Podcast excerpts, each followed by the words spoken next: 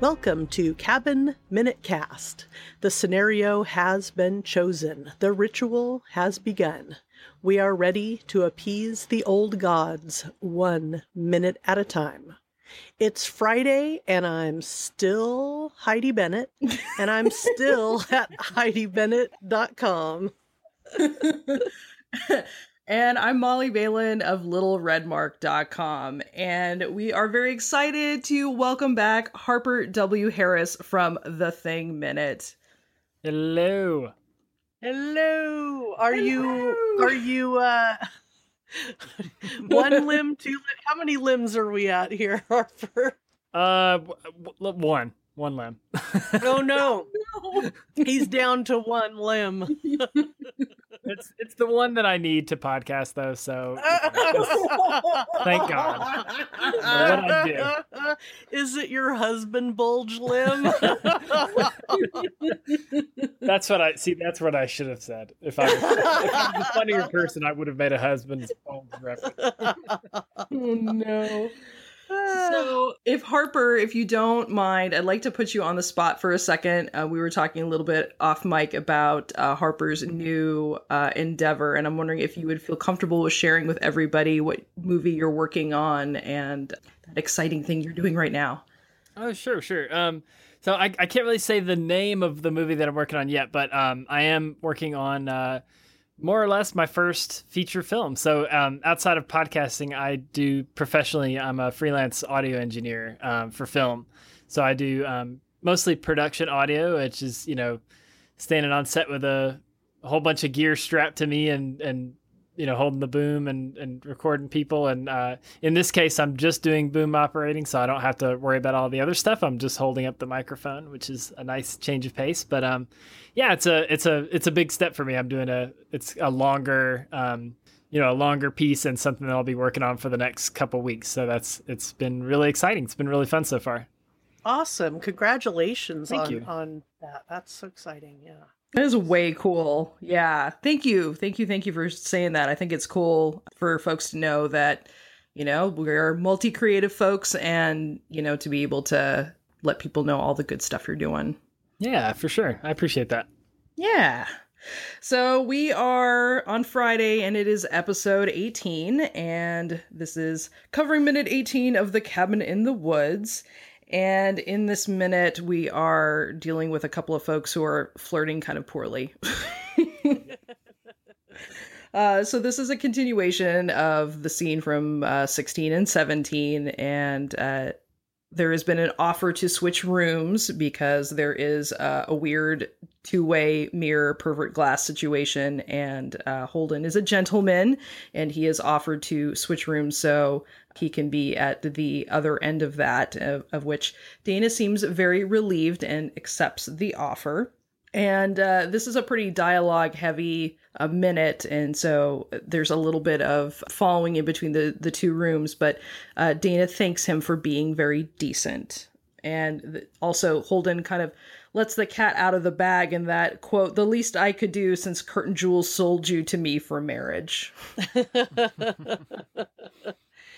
yeah, there's some interesting language here. So, in the, the very beginning of this film, we talked about how uh, Sitterson and Hadley, like the way Hadley talks about his situation with his wife and her baby proofing, and he uses words like, you know, it's a nightmare, and oh, this will curse us, you know, we'll probably never have a kid, it's just going to be cursed, and stuff like that. And I kind of felt like this this minute had a little bit of that too, because talking about you know being sold into marriage, and and then um, he further reveals that uh, you know there was a bit of a internal debate and there there was fighting on both sides and that blood was spilled. Just I don't usually really talk like that, and it sounds natural, and yet it's definitely seems specific to the, the, the themes of this movie. What did what did you guys take from this minute? Of, of the minutes that I, I get to talk about, this is definitely the most Whedon minute, I think. mm uh, yeah, people in real life aren't this. Uh, well, it's funny because this minute is simultaneously witty and also really awkward. like it's like it's awkward. I don't know if it's awkwardly witty or wittily awkward, but yeah, there's definitely both sides of that here. Where like you know his that whole thing like you mentioned where he says uh, you know there's an eternal struggle and blood was spilled on both sides like nobody would ever say that but uh, it also works as like he's this smart guy who's trying you know he's he just did the right thing. And he's like you know maybe feels like he's got kind of a little bit of a connection with her because of that. And you know is maybe trying to be a little more trying to be a little more clever than he really can muster. And so it just comes out as this like really awkward like oh why would i say that? Um, so yeah it does it, it does work really well for the scene. And then obviously her her response is even more awkward and like conversation ending totally. yeah it, it goes left pretty quick yeah. I, I think what i like here is that there's he's an honest guy and that you know she thanks him for being decent and his response is like well hey let's let's not get carried away there because i really authentically debated about just you know standing there and watching you undress you know like i did have the the debate inside of me and so i feel like in in saying that it's also creating a safe space of like just so you know like i'm a real human being. I didn't he didn't he could have just taken the compliment and ran with it but he's also a genuine human being to show that yes actually there was the little you know the devil on the shoulder of you know i can have like a pervert moment. The better side won out and i'm going to be honest about that. And so in doing that and even showing that level of humanity he creates this other layer of trust that he is actually a good guy and he's very likable and he's very you know understandable as a character character. Yeah, he's just uh, you know extremely honest to the maybe to a fault. yeah. so there's another thing that has nothing to do with this conversation, but just more about this the room that she ends up in, and it's just a little thing I was going to mention because it's of sort of the Buckner era, and we talked about some of the set dressing and earlier, and it's also because it's something that I'm very interested in and a fan of, which is there's a little box covered in shells, and it's something that they call shellcraft. Shellcraft could be all one word, or you can split it up into two, shell and craft. but you get the idea, right? I think so. and it's one of those charming kind of crafts that I'm really into. And back in like the 1830s through 1890s, there were these sailors' valentines that were a little bit more intricate than what we're seeing here in this box, but they were designed to be brought home from the voyage at sea and given to sailors' loved ones and uh, they're quite beautiful. A lot of times they're octagonal and glass fronted, so it'd be like a hinged wooden box with. So it's like a real keepsake with all these beautiful designs made of out of shells behind them. They can get really intricate. It was something that I zeroed in on because I, I love uh, folk art and have a bit of a collection at my home. And I even have a book called Living with Folk Art that I love that my husband always jokes at the title of it because it sounds like I'm it's a disease or something. Coping with, with folk, folk, art. art. Exactly. I especially love stuff from um, Mexico and but also rural kind of stuff. So it sort of fits in with this this idea of this this era, and uh, so it was a, a nice little detail. I just wanted to to point out. I never noticed it before, but I have a I have a new theory, and and that is that this box is made up of all the puka shell necklaces of the cabin's victims. I love it. oh my god, that's awesome! It's a trophy box. Yeah, it could be a, like another way of calling to the merman too. We've got a little little preview, a little hint to some mermany goodness here with the the shells. There's a thing I wanted to ask you guys about this. So, you know, we talked a little bit in a previous minute about how things are a little bit skewed Buckner wise. Like we're already getting a, a, a telegraph, right? That this that might be who ends up being our our baddies because we've already heard that this place is um, was owned by the Buckners or was the old Buckner place, the old Buckner plot. But I was just kind of curious. We so far with our group here, our Scooby gang, we know that they're kind of typical typical teens out for a, a weekend. And then we know a little bit so far, not too much, but that there's something going on behind the scenes that's sort of we're not even sure at this point you know at 18 minutes in exactly what's going on but it appears that you know they're being watched and that there's something going on and you know we all know as as viewers of this movie that you know a lot of stuff gets revealed but what i'm getting at here if you're wondering where the hell heidi's going with this is what world do we think the teens live in like is the spirituality at a certain point Sitterson like has a necklace and he I think he gives it a little kiss or something as this is all playing out. And so he belongs to something. And it, we believe it's maybe something that's worldwide. Is this worldwide thing is this a secret society or is this something the kids have some awareness or have you guys ever thought about that kind of a thing? It just sort of came up in my mind today. Hmm. Yeah, that's an interesting question, and I, I've definitely never thought about it. I don't, I don't get the impression that the the world in general knows about the uh, what did we decide they were called the ancient ones? Right, right, Um, the ancient ones. Yeah, I don't get the impression that anybody else really knows about them. That that's because oh, I guess um, I can't remember if it's I think it's before this scene where they uh, the security guard that works uh, uh, in the compound underground, and you know they have this whole back and forth where he's like, "Have you been prepped?" and have you been told that prepped is not the same as being prepared? Like you know, like it's almost like he's been given this big secret briefing about it. But yeah, that's an interesting question. Is yeah, they don't really dive outside of uh, Marty's you know very outspoken kind of views on on the world you don't really get anybody else's kind of religious ideas or, or spirituality or anything like that i don't think Yeah.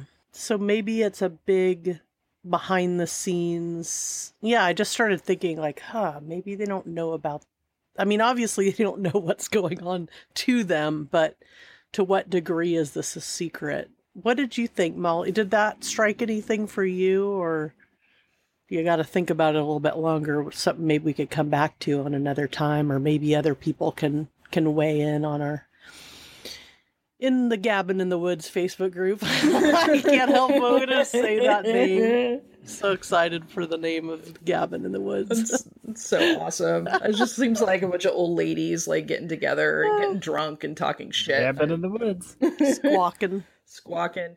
I, you know, similarly, I think, and I, and I love the fact that you were thinking along these lines because I like to think about that type of philosophy within a movie, and and I think this is, you know, obviously really lends itself super well to that. I presume that. And I and I feel like this is like a Kevin Smith moment of like, what about all the workers on the on the Death Star? You know, like all these people, all these contractors, all these engineers, you know, who build these underground, you know, compounds. You know, somebody, know, you know, people obviously are connected and they know, and they're monitoring each other across the world. So I felt like there was a sense that this is a secret society, and it's a big one. And one of the things what that I read, you know, when I was doing research was that had said that each facility is its own thing with its own monsters, which kind of makes sense when you think that each facility is in a different culture. Uh, you think of like Russia and they have the Baba Yaga, which is a witch, you know, in, in like pagan Russian culture. So we have, you know, different creatures that mean different things to different cultures and different places. So I have a sense that there is a, a connection. I did, you know, like that you brought up with Sitterson kind of kissing that necklace ornament because these guys really do have that everyman sort of sensibility with you know the white collared shirts and the ties. And it's just like dudes just going to work doing their thing grabbing their coffee talking shop. And then you have this like weird religious thing come out. Here we're we're doing we're also now a part of the ritual. And it seems a, almost a little you know out of place. But you know i think that's another you know intellectual conversation about what does the ritual mean to these guys? Because they're they're kind of like middle management in a sense. They're you know not the top tier but they're also you know pulling the strings on it. Why is that important to them? Yeah, and they're always trying to kind of come back to a place of lightness and just goofing around and, you know, breaking the tension a lot too. So it does uh, that little that little kiss that we'll get in a future minute mixes up what that tone of that room has been so far. I think. Mm-hmm. Yeah, and and I, the other interesting thing to think about too that I've I've never really crossed my mind, but is um, you know, this uh, putting together kind of the details and looking at it in a larger perspective. This means that uh, presumably every year there are like 20 different events where a bunch of pe- people either almost get killed or get brutally murdered. So, you know, maybe maybe there is some kind of, you know, even if if the reasoning and how it works is a secret, maybe there is something out there that one weekend out of every year like, you know, people lock their doors and stay inside because they know, you know, they don't want to be picked.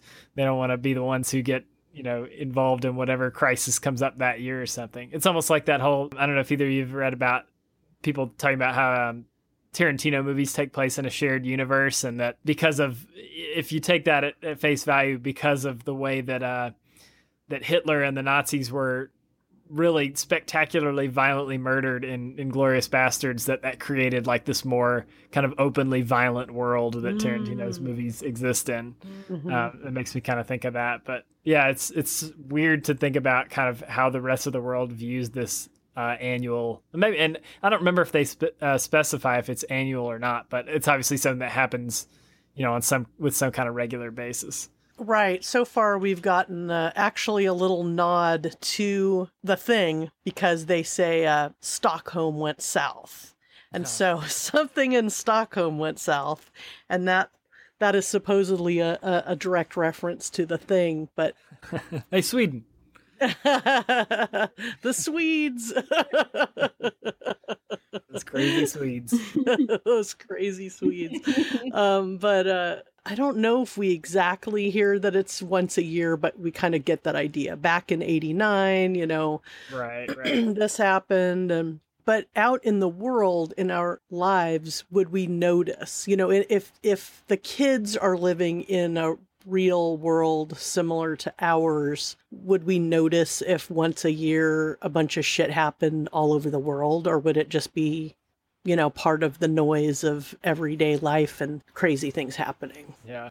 Well, I don't know if you guys caught it, but there was this, and, and I didn't read it thoroughly, but I think it was CNN who had this thing about these this couple that cannibalized like 30 people. And i think i missed that Yeah. I don't think I read that one.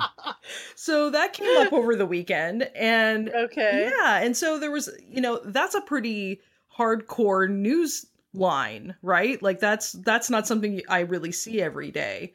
And I was kind of like, wow. And I and I did and I had that moment of pause of like, wow, like there are there are people out there in a different country who ate like 30 people and I'm getting that as news over here. And I'm you know and it seemed just you know like in that walking dead sort of way like wow that's just like a completely surreal reality you know? And so i'm tying that to what you're saying and that here's something that's just really like off the chain that went through and i was like oh that's kind of fucked up and then i continued to go in my line at safeway you know and it didn't Right. you know i didn't like i didn't drop to my knees and go dear god why have these people been eaten you know I just was like, wow, that's kind of messed up. And I moved along. So I have to wonder, you know, in that world, if there's a, a mass purging, to what degree are, are people desensitized? And to what degree is that, you know, and, and not to pull a Marty, but how much of that is is PR buffed out for the general populace? Right. Well, and the other thing to think about with that too is like it would probably be more it'd be less noticeable eh, like you said i mean stuff like we see that kind of horrible stuff in the newspapers every once in a while it's not something you really think about a few months later but on the other hand of all the other cultures uh rituals that fail in this movie like you think that would make big news like you know uh, breaking news today a bunch of japanese school children defeated some sort of weird ghost creature. Like that that would definitely be something that would you know you you would remember probably. Yeah. Yeah or is it something so well well covered that that Right. doesn't make it into the news cycle you know. It reminds me i forget I, i'm sure i heard about this on a podcast but i forget the origin of this idea so i apologize for whoever it is out there or maybe you guys this sounds familiar to you but this idea that these movies and series like say The Walking Dead as an example are made for us so that we all get more accustomed to and are less shocked by these scenarios and possibilities so that when Armageddon does come around, that we're more able to deal with it because it's already sort of living in our culture. So we're just sort of steeped in it. Is that something that sounds rings familiar to either of you? No, it's an interesting idea, but yeah, it's a bit, nice uh, Marty conspiracy theory there, but I haven't uh, I haven't heard that one. Yeah, it's probably uh, like I said, it's I listen to so many podcasts now that sometimes I have to stop and like remind myself where I find information because I get so many hours of interesting conversations passing from you know through my ear holes. so in this minute, is there anything else we kind of we we leave? Well, we get a little a little beefcake here right at the end, which I do appreciate. They're right at the end here. and I mean, let's get real. Like Holden knows that she's she can see him. Mm. Right? So is he like turnabout's fair play? Why don't uh before she makes herself comfortable over there, I'm gonna start disrobing in front of this mirror. So that's the last little thing we see. She puts down her stuff in her new room, which was Holden's room she turns around and uh bow chicka bow bow. yeah, I'm sad I'm missing the uh the lady boner segment of this. the, the, the, wives bulge, if you will. the wives bulge. Oh, wow. That's like a pub. yeah, it's, it's, definitely pretty funny that like, yeah, he's just like, up, oh, back to business. I'm gonna, you know, go ahead and get undressed over here and nothing's nothing's amiss no reason why that might be a weird thing to do immediately when I walk back into this room.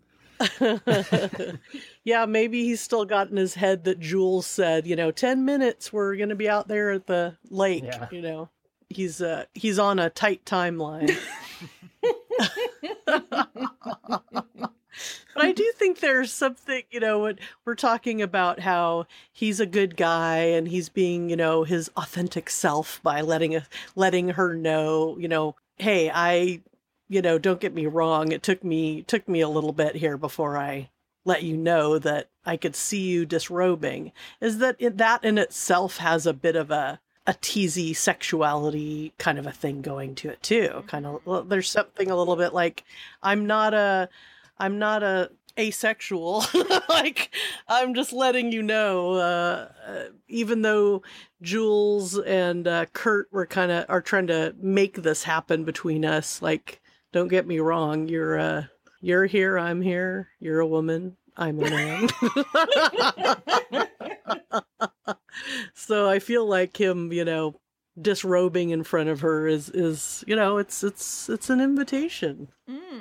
maybe so so, is there anything else you guys wanted to talk about in this minute before we move on over to our Friday recommendations? Mm, I didn't really have anything. I didn't I didn't have a ton for this minute aside from just their kind of awkward flirting.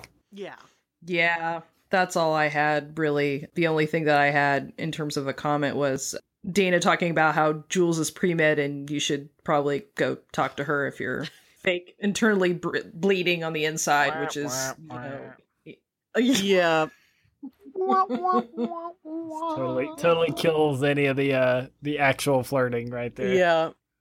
yeah, it's a bone killer faux show.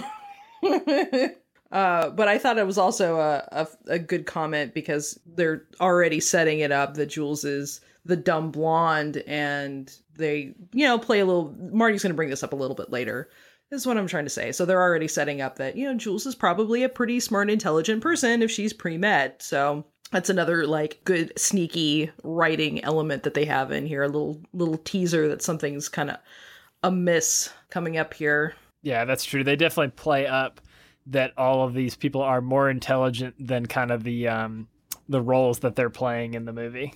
Mm-hmm. Yeah, and I think um right after we uh bid Harper adieu we're going to start to see how how things play out on that end and how the manipulation works and stuff and kind of get the inner workings of what the guys are doing yeah, that was about all I had too. A little bit about that shellcraft. Look for my shellcrafts on Etsy soon. I feel that's like spycraft, but then it's like shellcraft. Like you're a an awesome KGB retired spy, but now you make little boxes with shells and shit on them, faux bottoms or something. Yeah, secret shellcraft. So, yeah, so on Fridays, we like to take a moment to just talk about something else that we're all enjoying and just share that with everybody. I've, I've appreciated that on other podcasts and been, you know, learned about new different things. So we thought we'd carry on that that tradition. And so, um, Harper, what is it you'd like to share today? Sure. So, um, I thought I would share a book that I read uh, a couple months ago that I thought um, your listeners in particular might enjoy. I would guess that most people that like Cabin in the Woods are, this is not like the only horror movie they like. They're probably pretty big into horror movies in general, just because the nature of the movie and how it kind of, you know, pays homage or obviously there's a, a great love for the history of horror movies in Cabin in the Woods. So, my recommendation is a book called Shock Value by Jason Zinoman. The full title is Shock Value Shock Value How a Few Eccentric outside, Outsiders Gave Us Nightmares, Conquered Hollywood, and Invented Modern Horror. And it's just a really great nonfiction book um, where this guy kind of uh, goes through the kind of the history of modern horror starting in like the, the mid 70s and kind of how how a lot of these directors like Wes Craven and John Carpenter and um, Dan O'Bannon and Roman Polanski and all, all those kind of folks kind of got their start and how kind of their early movies really reinvented the genre and and kind of tur- really turned the entire uh, movie industry on its head because these these movies that became franchises were like a totally new thing and you know were were, were movies that uh, had enormous success for a lot of failing studios that you know wouldn't have lasted much longer without them. And in particular, you can almost read Shock Value as a biography of Dan O'Bannon, which is one of the like saddest and most fascinating stories in in Hollywood to me, just about somebody who is undeniably brilliant. I mean, you know, the person who basically, you know, came up with the idea for Alien and also, you know, directed uh, Return of the Living Dead and had a hand in, you know, a lot of other kind of interesting genre things and just how his kind of uh, spoiled relationship with John Carpenter after they did Dark Star together and uh, as they were finishing school and his kind of health problems turned into kind of ruined what could have been, you know, really, really. I mean, he he had an incredible career, but what could have been a you know massively important. I think Dan O'Bannon could have been a household name in the same way John Carpenter is um, if things had gone a little better for him. And uh, the book definitely dives into that a lot. So it's if you like horror movies, it's a really really fascinating read. I I sped through it, really really enjoyed it, and and learned a ton from it. So I would highly recommend it. Sweet. That is just the kind of book that I like to read, and especially on a subject like that, I feel like if I'm watching the movies and watching the commentary and watching documentaries and then just reading books too, just all of that really helps me sort of see that lineage and remember it all a little bit better when I'm taking it in, you know, from the ears, the eyes, and, you know, all that stuff. Like reading it and seeing it visually on screen and all that stuff really helps solidify it in my memory. And I always appreciate that. That's, that's a great recommendation. Thanks. Mm-hmm. Okay, Molly, how about you?